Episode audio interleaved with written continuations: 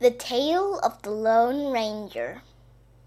On a dark and stormy night that sent down a shiver of fright, a lone ranger was seeking for the kidnappers that were holding a light.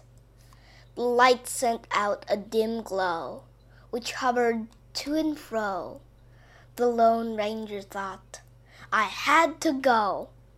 So carrying his red-tasseled spear, with nothing at all to fear, he wandered into the bamboo forest, not sure where they would appear.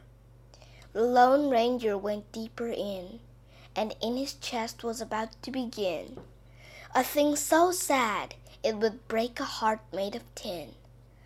The kidnappers had taken his wife, the pearl of the Lone Ranger's life.She was found on a big rock, and in her chest was stabbed a knife.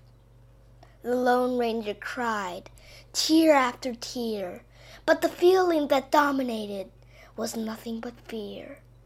He didn't know what he would do with only her wife's soul that was near. He was angry, he felt pain, and nothing more than hopelessness he would gain. So he tracked down the kidnappers and plunged their chests with the big metal fang. But now all was gone. It's pointless to live along. So he crashed into the big rock and fell down with a bong. An elder found the two bodies huddled in one. The Lone Ranger's mission was done.